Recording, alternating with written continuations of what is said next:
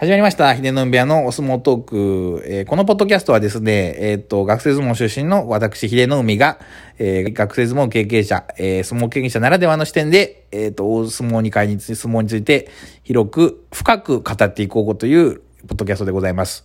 えー、第3回目今回、えー、のテーマ、ちょっと学生相撲について喋ってみようかと思います。前回ちょっと大相撲で朝生問題とか喋ったんですけど、3回目はちょっと僕の出自というか、えー、僕のバックグラウンドというかのの学生相撲の話をしてみようかと思います。えー、学生相撲っ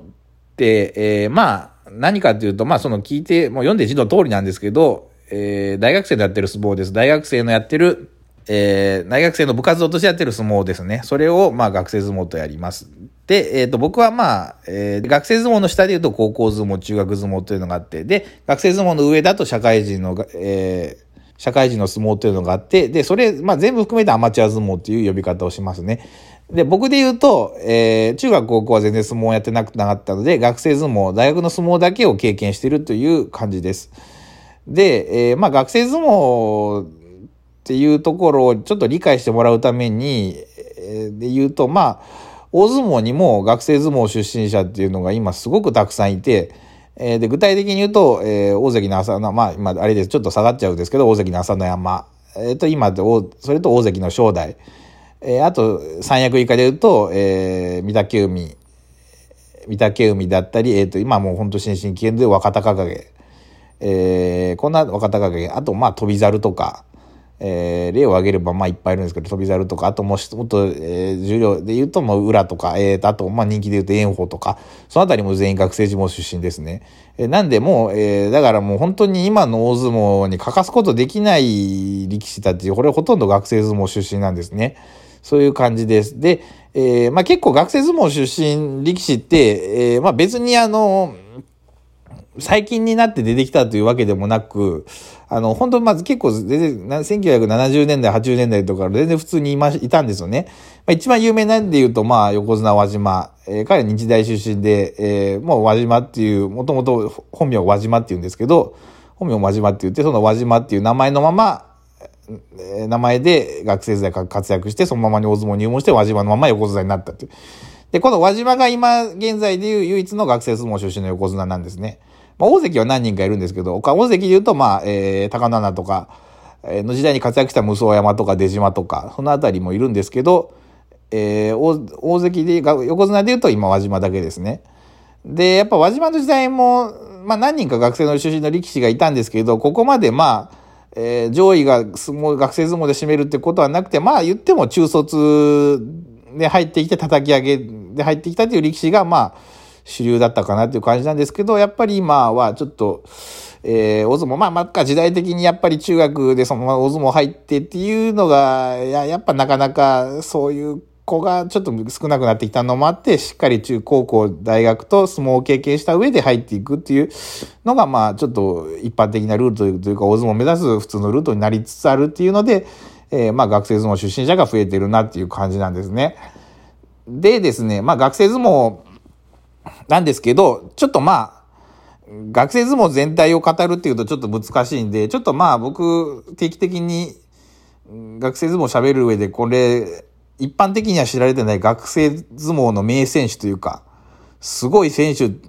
僕の知ってるすごい選手っていうのをちょっと紹介していこうかなと思います。で、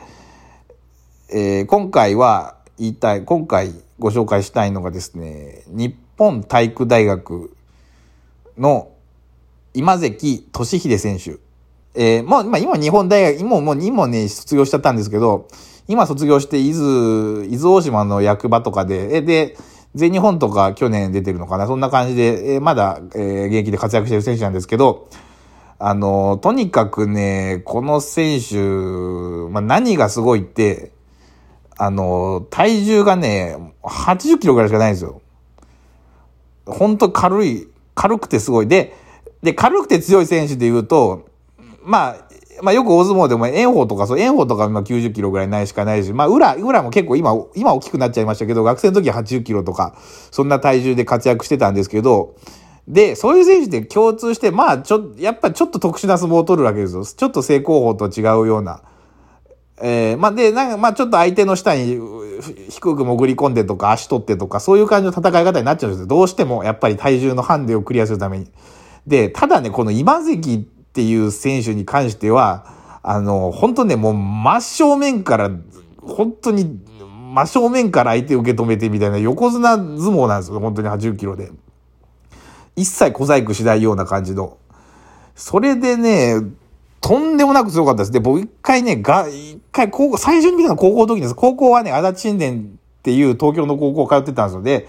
で、東京の、で、僕がね、学、え大学の相撲してた時に、大学2年生ぐらいだったかな、その高校、東京都中の高校が、高校、相撲してる高校生が集まって、まあ一緒に合同で稽古するみたいな時が、機会があって、そこにね、僕の大学も呼んでもらったんですよ。うちの大学も呼んでもらって、稽古してて、まあ、あのー他の東京の、東京ってね、そこまで高校のレベルが高いわけじゃないんで、まあ他のその高校とかだったら、まあなんとかそう勝負にならないこともないかなっていう感じだったんですけど、まあちょっとね、今関だけちょっとレベルが違ったんでその場で。もう正直ね、あの、えっ、とね、相撲の稽古って、えっ、と、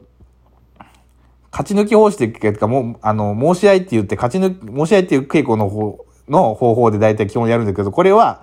え、勝った人がどんどん残ってずっと相撲を取り続けるというシステムなんですよ。で、で、それで勝った人がどんどんどんどん次の相手を指名していくっていう感じなんだけど、あのね、今関出てきちゃうとね、もう正直今関に勝てるやつ誰もいなかったんですよ、マジで。で、本当ね、正直で、多分その場でね、多分50、60人ぐらい力士、あの、選手いたと思うんですけど、正直ね、今関、50番ぐらいやった、やったところで、もうな、ま、全く誰も歯が立たないですよ。正直、もう一、もう大体、全員秒殺で終わるんです。で、もう今関、でもそんな本当当時もそうだ当時も、当時80キロもなかったです。当時75キロぐらいしかなかったんですけど、で、周りはもう本当100キロ超えて、っていう選手がほとんどなんですけども、誰一人で今関に手も足も出なかったです。本当に。もう一人だけレベルが違ったっていう感じで、でね、もう立ち、所作立ち振る舞いも本当すごいの、むちゃくちゃかっこいいの、なんか本当げ、現代の侍みたいな感じ。どうも、ま、なんかもう丸坊主で、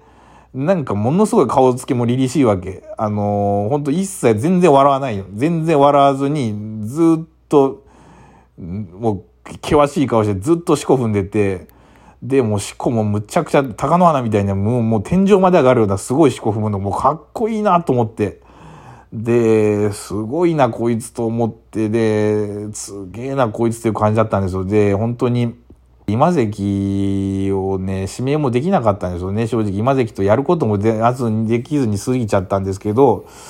で、それで、今関が結局、まあ高校でも、まあ当然その、もうその強さだから当然活躍して、それで大学じゃ日体大学もう相撲の名門校ですよ、本当に。相撲の名門校、学生中横綱、アマチュア横綱何人も輩出してる。で、監督はあの斎藤和夫、伝説、もうアマチュア相撲界最強の男って言われてるような斎藤和夫が監督してる、えー、日体大に入学するわけですよ。で、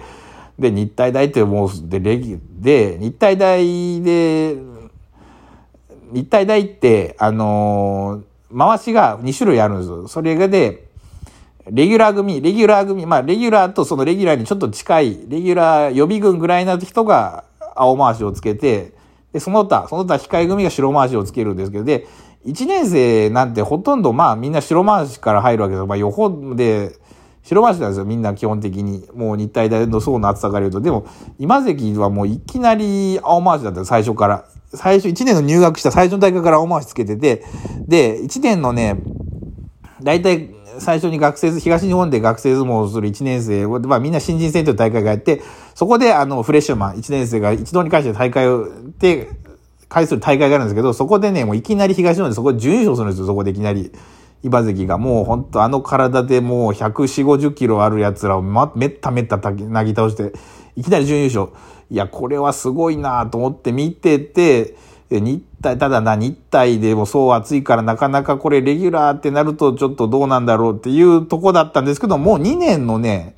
2年の学生選手権、もう11月の選手権の時にはもう、もうレギュラーになってるんですよ、完全な。で、かもうレギュラーとしてもう、もうバン、もうバンバン活躍してた、バンバンポイントゲッターとして活躍してて、うわ、すごいなと思って、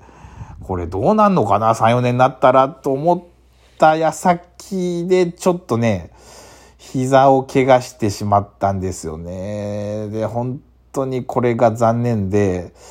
で、ちょっとで、3年のインカレはちょっと膝の怪我をして出たんだけど、まあ、ちょっと本来の相撲じゃなかったなって、もうと、で、とにかくね、もうあの体格、80キロぐらいの体格で、まあ、まあ、土俵際の粘り腰だったりとか、もうそういうとこもすごいんですよ。本当になんか、昭和の大相撲、昭和のすごいもう若野花とか、そのぐらいの時代の大相撲を彷彿させるような、なんか、なんかバネとか粘りと腰とか、なんかすごく、なんかな、相撲の、あのいわゆる古き良き相撲を思い出させてくれるような選手だったんですけどね、やっぱちょっと3年後になると、ちょっとその、本来の、本来のそういう部分がちょっとな、ちょっと前影を潜めてたなっていう感じなんですよね。で、ちょっと4年とかもなかなかそこで飢餓が感じせずに厳しくて、ちょっとレギュラー試合はあんまり出れなくて、で、結局、まあちょっと不完全燃焼のまま学生相撲を終えてしまったっていう感じなんですよね。で、僕もちょっと昔聞いてたところによったら、まあ本人もプロ行きたいっていう話を高校の時なんかしてたみたいなんですけど、まあやっぱり今の感じだと、今の状態だとなかなかプロ厳しいなって結局就職することになった。みたいなんですので、だからもう僕の中ですごく惜しまれるというか、これもう活動のまま順調にいってプロに行ってたらどうなってんだろうって、今でも思うんですよね。今でもすごく残念なんですけど、本当なんかね、ちょっと、ちょっといないタイプなんですよね。本当に。なんかもう、独特、なんか体のバネとバネとかパワーとかなんか、俊敏性とかすごいなっていう感じだったんですよね。本当残念なんですよね。で、でね、で、で、今関でもう一人弟もいて、弟もいて、で、これも強いんですよ。今関俊介って。で、俊介の方はね、あの、僕何回かやったことあるんですよ。で、今、俊介中3で、僕が大学3、4年ぐらいだったかな。あの、えっ、とね、文京区の、え文京区の方に相撲道、張ヶ谷相撲道場っていう有名な相撲の、えっ、と、道場があって、そこで、あの、俊介も稽古してたんですけど、僕もたまに遊び行って稽古してて、そこで俊介と何回か顔合わせたことあるんですけど、まあ、すごい、本当に運動神経、こいつ本当運動神経の塊みたいなやつで、本当で、当時で言うと本当、中3で5、60キロもないぐらいなんですけど、まあ、まあ、と、本当は思えないような圧力とかパワーっていうか、まあそういう選手でね、俊介も強くてね、で、で、俊介も高校は足立神殿行って活躍して、で、もう、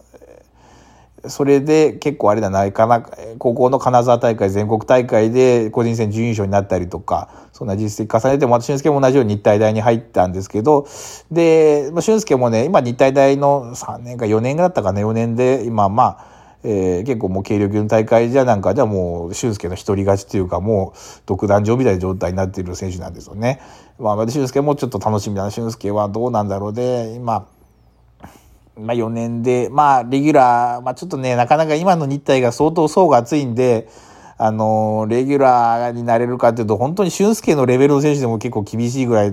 なんですけど、まあなんとかやっぱりちょっと俊介もな、やっぱもうまあまあ、本当にね、すまあ、まあ、俊介まだ80キロもないとか、80キロとかそんな選手なんですけど、すごい選手なんで、あの、まあ、なんとか4年活躍してほしいなっていう感じなんですよね。うん、まあ、というところで、あの今関俊介選手は注目していただきたいし、あと、まあ、えー、お兄さんの今関俊です。今もね、アマチュアで伊豆大島でやってるんですけど、まあちょっと、えー、またちょっと膝の怪我もね、癒えてるかなと思うんで、またちょっとアマチュア、全日本とかで活躍してる姿、あの、本来の僕が、まあ、どぎも抜かれた、ここのあの今関俊秀を、もう一回見せてほしいなっていう期待を、が、今、非常に強いです。というところで、今日もありがとうございました。